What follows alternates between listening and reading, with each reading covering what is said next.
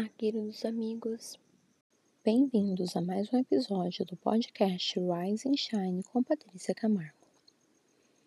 E o episódio de hoje é Buscando a solução em Deus. A busca por orientação espiritual e pela solução de Deus é uma jornada profundamente pessoal e significativa para muitas pessoas. Embora eu possa fornecer algumas orientações gerais, é essencial lembrar que as crenças religiosas e espirituais variam amplamente entre indivíduos e culturas. Para começarmos a entender sobre essa busca pela orientação de Deus, o primeiro passo para superar os problemas, sejam eles físicos, emocionais ou espirituais, é admitir que você precisa e deseja uma mudança.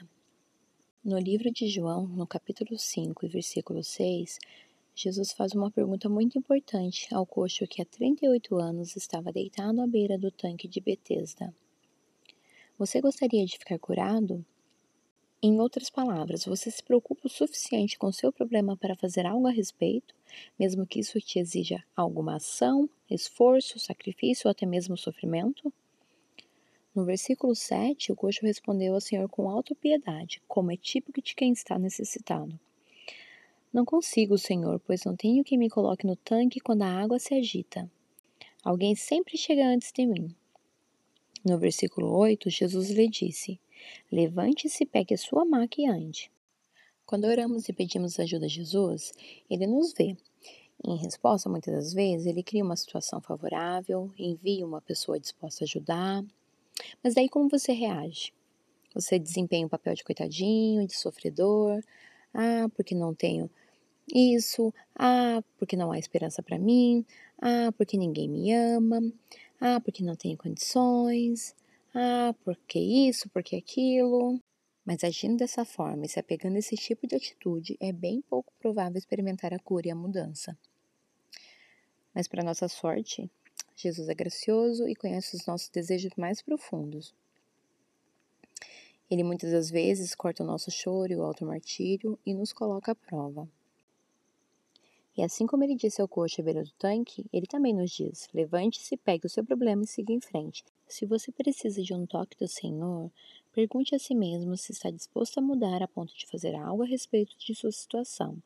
Quando você demonstra a Deus sua obediência à vontade dele, está disposto a fazer o que for necessário para alcançar aquilo que você quer, ele enviará Jesus na forma de uma pessoa, um versículo de sua palavra ou um pensamento em sua mente.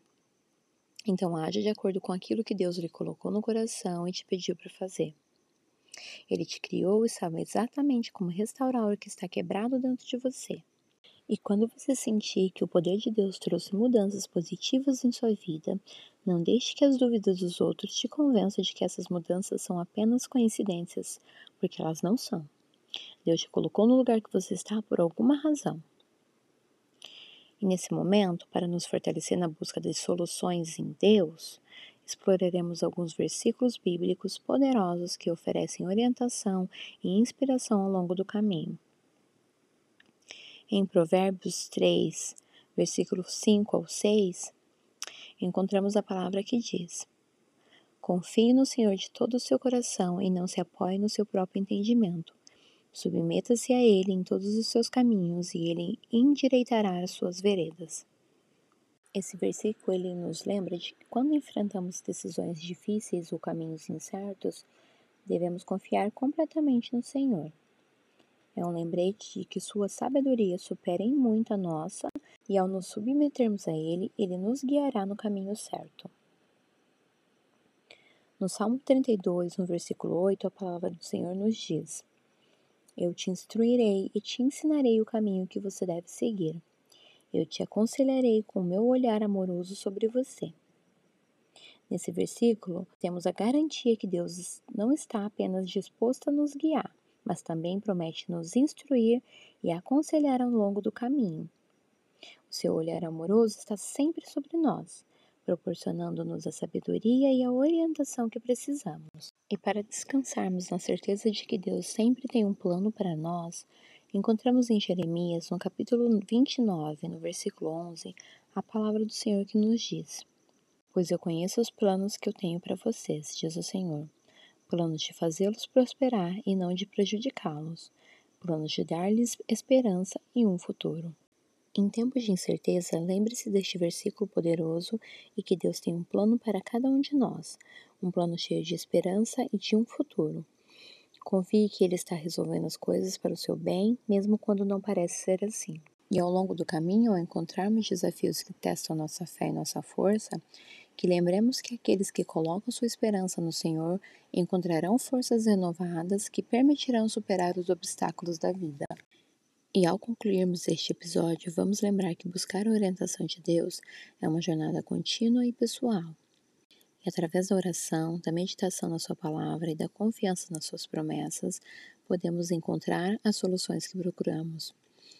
Confie na sabedoria de Deus e lembre-se de que os planos dele para nós são cheios de esperança e de propósito.